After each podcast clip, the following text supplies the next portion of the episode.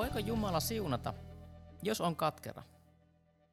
Katkeruus on käytännössä anteeksi antamattomuutta, ja jos me ei olla valmiita antamaan anteeksi, niin mihin se johtaa? Minä olen Mikko Kaartama ja kuuntelet kansanlähetyksen Puheita podcastia. Viime viikolla meillä oli kotona tilanne, että yhtenä iltana mua alkoi turhauttamaan. Ja syy siihen ei ole nyt oleellista, vaan tuon tunteen seuraukset. Koska hetkeksi mä aloin sulkeutumaan ja joku pieni kaunan siemen alkoi saamaan otollista maaperää mun sydämessä. Ja seuraavana aamuna mä lähdin töihin ja autoon mennessä jo tuli semmoinen olo, että tästä päivästä ei nyt tule hyvää. Eikä siitä tullutkaan. Siinä aamupäivällä mä totesin, että tänään täytyy syödä lounas kotona ja puhua. Nyt ei ole siunausta mukana. Valon tuleminen auttoi, anteeksi pyytäminen auttoi ja anteeksi antaminen auttoi. Ja siksi mä väitän, että anteeksi antamus ja anteeksi antaminen on kristityn olemus. Mutta miksi se on näin? Kerran yksi mies joutui vaikeuksiin, koska hän puhui itsensä antamisesta kokonaan Jumalalle. Uskonnolliset ihmiset eivät pitäneet tästä, teologit, eivät myöskään tykänneet, ja itse asiassa myös omasta mielestään tosi uskovat eivät aina tykänneet tästä. Mutta tuo mies ei lopettanut, hän ei lamaantunut, vaan hän jatkoi. Ja tuo mies ei vetäytynyt vain omiin porukoihin, hän meni sinne, missä ihmiset kokoontui, ja itse asiassa hän meni koko tuon laajan yhteisön tärkeimpään pyhäkköön julistamaan. No mitä siitä sitten seurasi ja mitä tapahtui? Lopulta hän sai kuoleman tuomion, keplottelun ja juonittelun myötä. Ja kun tuota tuomiota pantiin toteen, hän rukoili Jumalaa näin, Isä, anna heille anteeksi, he eivät tiedä, mitä ovat tekemässä.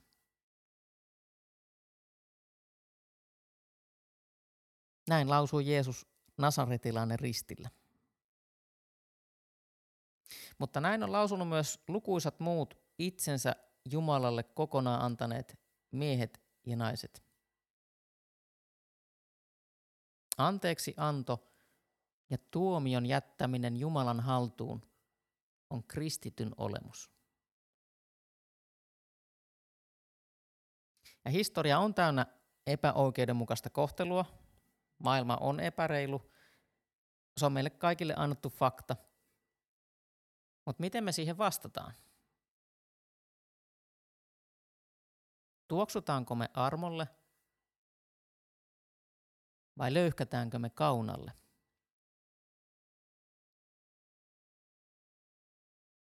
Ja mä en tiedä, kuinka perehtynyt oot kuningas Saulin ja Davidin elämään, mutta tämän kaksikon suhde toisiinsa on tosi pysäyttävä. Jos et tarkkaan tiedä, mistä puhun, niin nyt pysäytä hetkeksi ja lue vanhasta testamentista ensimmäinen Samuelin kirja ja sitten jatka. Mutta tiivistään, niin Jumala valitsi Saulin, Israelin kansan ensimmäiseksi kuninkaaksi, ja hän oli ulkoisesti komea ja kookas, mutta sisäisesti pieni ja pelokas. Häntä kiinnosti enemmän oma suosio kuin Jumalan suunnitelmien toteuttaminen. Ja tämä ei johtanut mitenkään hyviin tuloksiin, koska lopulta Jumala hylkäsi Saulin ja valitsi uudeksi kuninkaaksi hoikan ja parrottoman nuorukaisen Daavidin. Ja David pääsi mukaan Saulin hoviin itse asiassa ensimmäisen kerran hänen soittotautonsa ansiosta, mutta sitten tilanne lopulta eteni ja eskaloitu siihen, että kauna voitti Saulin sydämen. Ja välillä Saul sai tämmöisiä ikään kuin juoppohullun kohtauksia ja yritti tappaa Daavidin. Tämä tapahtui muutamankin kerran ja niinpä David karkasi. Mutta Kauna sai jopa niin kovan otteen Saulista, että hän käytti jopa Israelin armeijaa tappaakseen Daavidin. Eli aikamoinen henkilökohtainen kostoretki. Mutta nyt ei pidä kuitenkaan kauhistella. Koska ihan yhtä lailla, milloin viimeksi sinä ja minä päästettiin pieni kaunan siemen sisällä. Ihan vaikka sen takia, että olit eri mieltä jostain tai no se nyt voi olla ihan mikä tahansa. Saulin kauna alkoi hyvin pienestä pelosta ja kateudesta ja sitten, no kun oikein tarkkaan tutkii niin, ja lukee, niin itse asiassa Saulin kauna johtui hänen omasta epävarmuudesta. Eli nyt idea ei ole heittää Saulia bussin alle, vaan ymmärtää, mihin hoitamaton kauna johtaa. Koska tämä vaara koskee jokaista kristittyä yksilöä ja yhteisöä. Miten David suhtautui Saulin kaunaan? No hän joutui pakenemaan, mutta hän ei etsinyt oikeudenmukaisuutta, saatika mitään kostoa. Toki hän oli pettynyt omaan appiukkonsa, mutta hän ei ottanut oikeutta omiin käsiin tai alkanut masinoimaan mitään omaa henkilökohtaista vastakampanjaa. Ja kerran kun Saul oli armeijan valiojoukon kanssa etsimässä Davidia, niin Saul päätyi täysin puolustuskyvyttömään tilanteeseen, ja tuossa hetkessä David olisi voinut kostaa ja jopa tappaa Saulin ihan siihen paikkaan.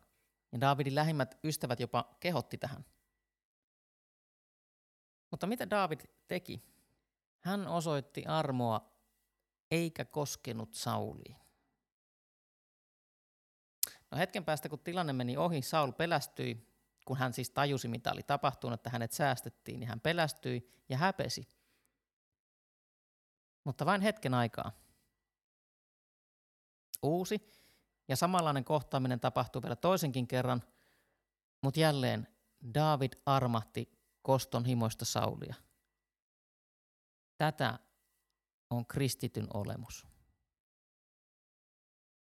No kuinka usein rukoilet Isä meidän rukouksen?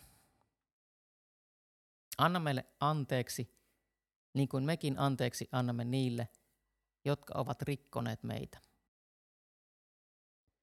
Aina sanoma ei mene perille yhdellä kertaa. Mä itse joudun toistamaan joskus useitakin kertoja, että mä sisäistän jotain.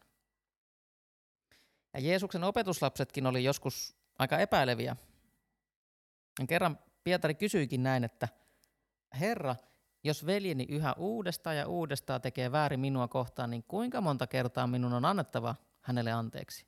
Peräti seitsemän kertaa. Ei seitsemän, vaan 77 kertaa, vastasi Jeesus. Ja sitten hän jatkoi vielä, että taivasten valtakunta on kuin kuningas, joka vaati palvelijoiltaan tilitykset. Kun hän alkoi tarkastaa niitä, hänen eteensä tuotiin palvelija, joka oli hänelle velkaa 10 000 talenttia, eli 25 vuoden ansiotulot. No miehellä ei ollut, millä maksaa. Ja niin kuningas määräsi, että hänet, hänen vaimonsa, lapsensa, koko omaisuus oli myytävä ja velka maksettava.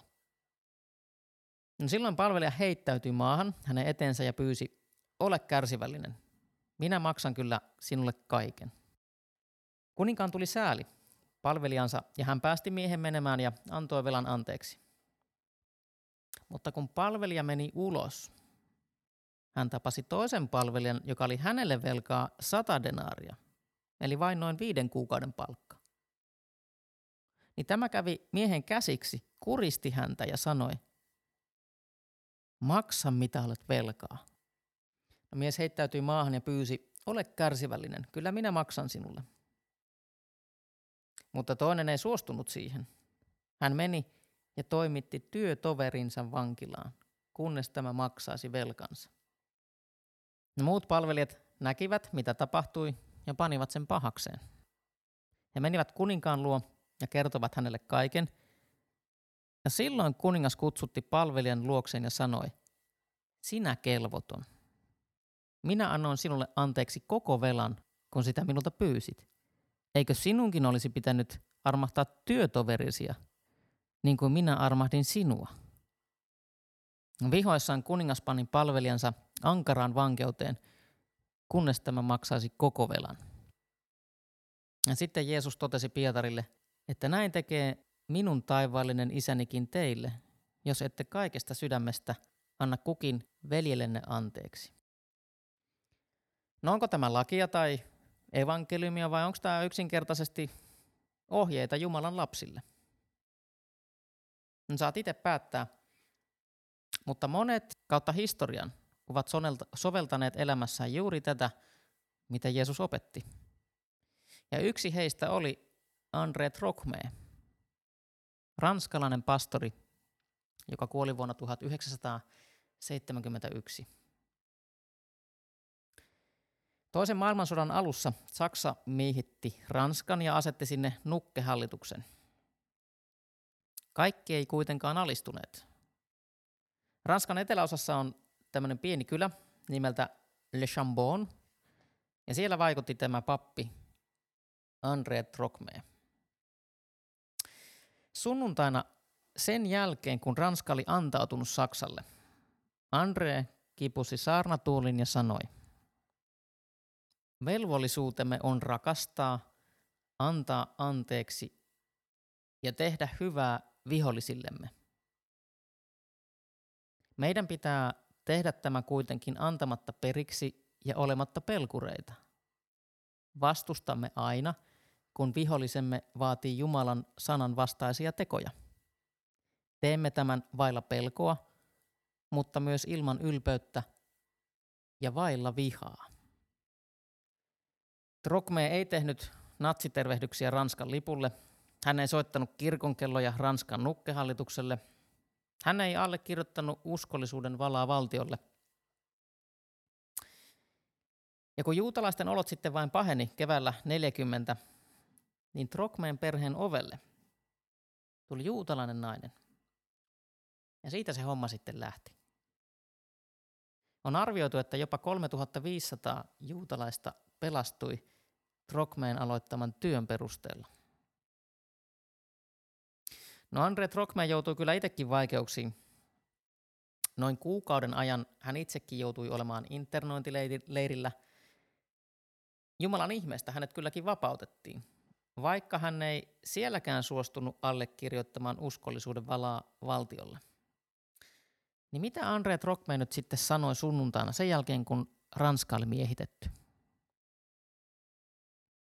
Velvollisuutemme on rakastaa, antaa anteeksi ja tehdä hyvää vihollisillemme. Meidän pitää tehdä tämä kuitenkin antamatta periksi ja olematta pelkureita. Vastustamme aina, kun vihollisemme vaatii Jumalan sanan vastaisia tekoja. Teemme tämän vailla pelkoa – mutta myös ilman ylpeyttä ja vailla vihaa. Andre Trokme sovelsi elämässään todeksi Jeesuksen opetuksia. Anteeksi antamus on kristityn olemus. Taivaisa auttako meitä pyhän hengen kautta tässä Jeesuksen kunniaksi. Aamen.